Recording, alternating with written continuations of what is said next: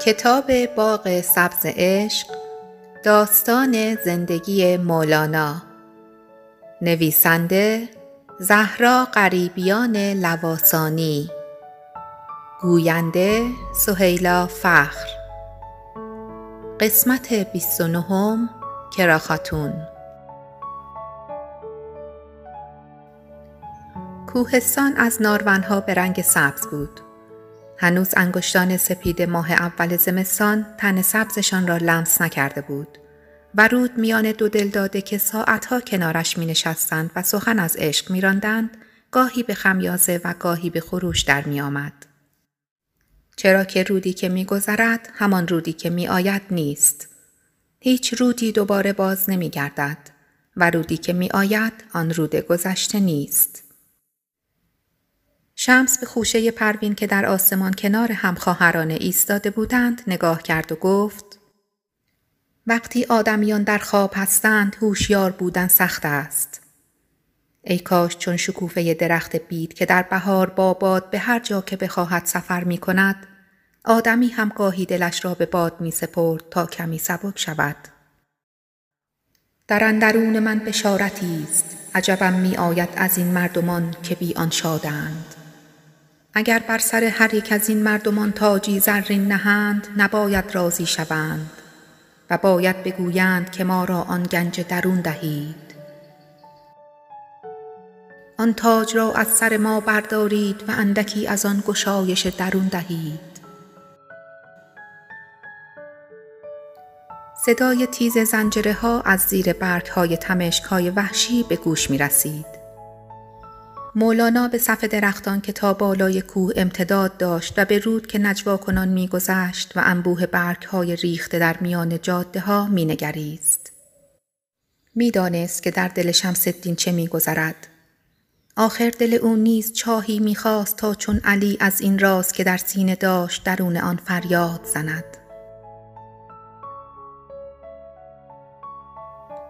جلال الدین بلخی و شمس الدین تبریزی با نزدیک شدن زمستان برای همیشه به خانه برگشتند. برف زودرس راه رفتن آن دو به روستا را سخت کرده بود و مولانا بیم داشت که پیرمرد در میانه راه زمین بخورد. هرچند که برای شمس پرنده که ته کفشهایش از خاک تمامی شهرها نشانی داشت، این رفت و آمدها سخت نبود. اما مولانا نمی‌خواست وجود نازنین او آسیبی ببیند. چندی نگذشت که چشمان اهل خانه که خلوتهای دو نفره آنان را از یاد برده بودند، باز شاهد روشنی اتاق مولانا تا سپیده دم شدند. برای مامی پیر و کرامانا خاتون که به سختی الف را از به تشخیص می‌دادند، این صحبتها به جادو و جنبل شبیه بود. و اگر کرا خاتون گاهی اوقات به طرفداری از شوهرش یاد مهربانانه ای هم نصار شمس نمی کرد، این دو زن نیز به خیلی حرف هایی که پشت آن دو در کوچه و برزم می زدند اضافه می کردند. هرچه بود زنان اهل خانه و مریدان مولانا مدتها بود که خداوندگار را نمی دیدند و اگر هم موفق به دیدارش می شدند شمس را با او و در کنار او می دیدند. این شد که به خود آمدند و دیدند که دیگر مولانا برای آنها نیست و از آن مرد دراز شده است.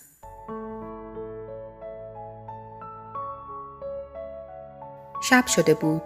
کراخاتون سینی چای را به دست گرفت.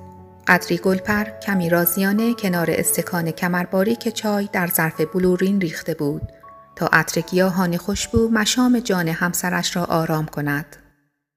اینطور که پری چهره از وقتی به خانه مولانا آمده بود به رسم خراسانیان دستی در دم کرده های گیاهی پیدا کرده بود و از دم کرده آویشن تا برگ گل لال عباسی را برای هر بیماری می شناخت. سینی به دست در اتاق مولانا را کوبید. می‌دانست که نباید مزاحم شود اما دلش برای شوهر نازنینش تنگ شده بود. مولانا در را گشود. سینی چای را گرفت. لبخند زیبایی نصار همسرش کرد و گفت شما خاتون خودتان یک دنیا آرامشید. با وجود شما به گلپر و رازیانه نیازی نیست. چای هم که از دست مبارک شما شیرین شده. به نبات حاجتی نیست چشمان سبز کراخاتون یک لحظه در چشمان نافذ مولانا خیره شد شرمش آمد از شوهرش بپرسد تا کی شما را نبینم. مولانا سرش را پایین دوخت. او را بسیار دوست داشت. اما کاری بزرگ در پیش داشت و باید می‌رفت. کراختون با گوشه روسریش کمی بازی کرد و این پا و آن پا کرد. مولانا می‌دانست که دل کبوتریش چقدر بیتاب شده. گفت نازنین بانو دلتنگ نباشید. خدا به جلال الدین آنقدر عمر می دهد که باز به شما بپیوندد. اما این روزها شاید تکرار نشود. شمس الدین کراخاتون طاقت نیاورد و سفره دلش را باز کرد. می‌دانید به خاطر او چه حرفهایی پشت سر شما می‌زنند؟ مردم می‌گویند چند ماه قبل مردی کولی که معلوم نیست از کجا پیدایش شده حلوایی به شیخ بزرگ قونیه داده و او با خوردنش دیوانه شده است. از آن روز درها را به روی ایالش و خانوادهش بسته و با آن حلوا فروش خلوت کرده است. خداوندگارا حق شما نیست که برایتان چنین حرفهایی بزنند.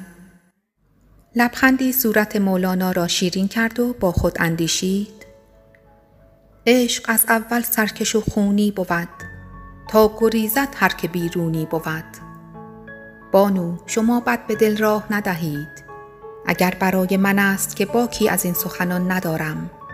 اما برای شما که این همه نازک دل هستید راستش نگرانم. کراخاتون هنوز نگاهش به نگین سرخ انگشتری مولانا بود که خداوندگار بار دیگر از پیش چشمان او ناپدید شد و حسرت بودن در کنارش را به روزهای بهاری که در پیش بود گذاشت. اما کلمات، همین کلمات ساده چه قدرتی در دل نهفته دارند. با کلمات می توان عشق را در دلها کاشت.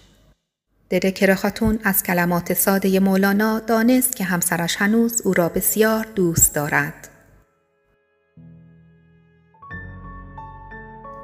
کم کم روزهای تنهایی کراخاتون به شبهای بلند زمستان پیوست و زمستان قونیه تند و بیمهابا از راه رسید. زمستان فصل غریبی است. وقتی می آید خیلی از کارها از ترس سرمایه سخت شب تند و سریع در روز به پایان می رسد و مردم با عجله به خانه هایشان می روند تا با دور هم جمع شدن یخ سخت شبهای سرد را بشکنند. شمسدین و جلال الدین اما همچنان در همان اتاق ته باغ بودند که این روزها سردتر شده بود و از لایه در سرما خودش را به زور می چپان توی اتاق و از سر حسادت به آن اندک گرمای اتاق هم رحم نمی کرد. باغ خانه که بهارش پرشکوفه می شد و تابستان با بوی لیموهای تازه همه جا را پر می کرد، حالا پر از قارقار کلاغان شده بود. لخت و اور صدای باد را که گاه گاه شاخه ای را می شکست میهمان شده بود. اما چیزی در آن اتاق بود که سه مرد دیگر را نیز در این سرمایه بسیار سخت کوهستانهای آناتولی به خانه مولانا و به خلوت دو نفره آنان کشاند. یکی از آن مردان بهاءالدین پسر مولانا بود و دیگری صلاح الدین زرکوب و آن دیگر جوانی به نام حسام الدین چلبی بود.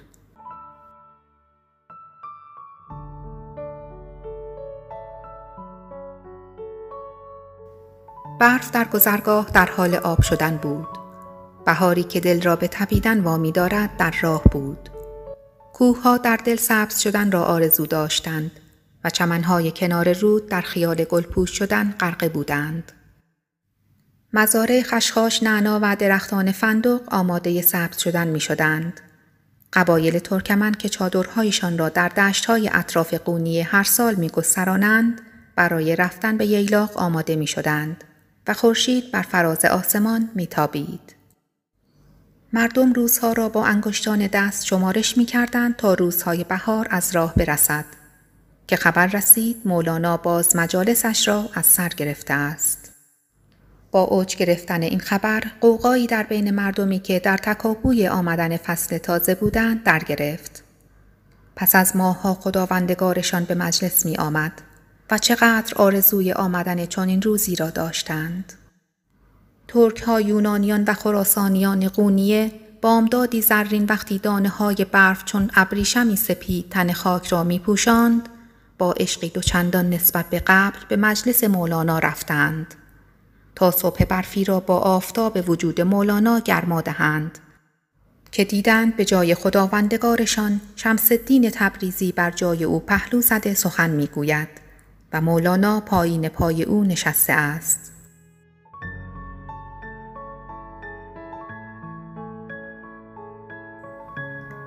شهر به حال خود بود و مشغول تهیه سوروسات بهار. کشاورزان تن زمین را برای بیدار شدن از خواب زمستانی قلقلک می‌دادند. و کاسبها جیبهای گشادشان را برای فصلی پر جنب و جوش بر قبایشان بزرگتر می دوختند که ناگاه مجالس تازه مولانا همه را دور هم جمع کرد تا برای این اتفاق تازه فکر چاره ای کنند. مولانایشان به خاطر همنشینی با شمس داشت از دستشان می رفت. حتی لباس هایی که خداوندگارشان برتن می کرد شبیه شمس شده بود. هر روز شمس مجلسی تازه برپا می کرد. پولی در آغاز می گرفت و با کلمات تند و سرکش آنها را از آنچه در شهرشان می گذشت با خبر می کرد. از هشیش که میان مردم به وفور رد و بدل می شد خورده می گرفت و می گفت یاران ما به هشیش این سبزک گرم شده اند. چرا یاران ما را از این عالم پاک و بی نهایت ذوق نباشد؟ آن روز هم شمس دستش را روی چوب منبر گذاشته بود و کلامش را به پایان نرسانده بود که جوانی از میان مردم فریاد کشید. پیرمرد برگرد به همان جایی که بودی. ما مولانا را می خواهیم نه تو را. زود او را به ما برگردان. و داد و فریاد مردم بود که بلند شد و تک سنگ هایی که به سمت او پرتاب شد. چرا دست از سرش بر نمی داری؟ ما نه وعظ تو و نه مجلست را می خواهیم. برگرد به همان جا که بودی.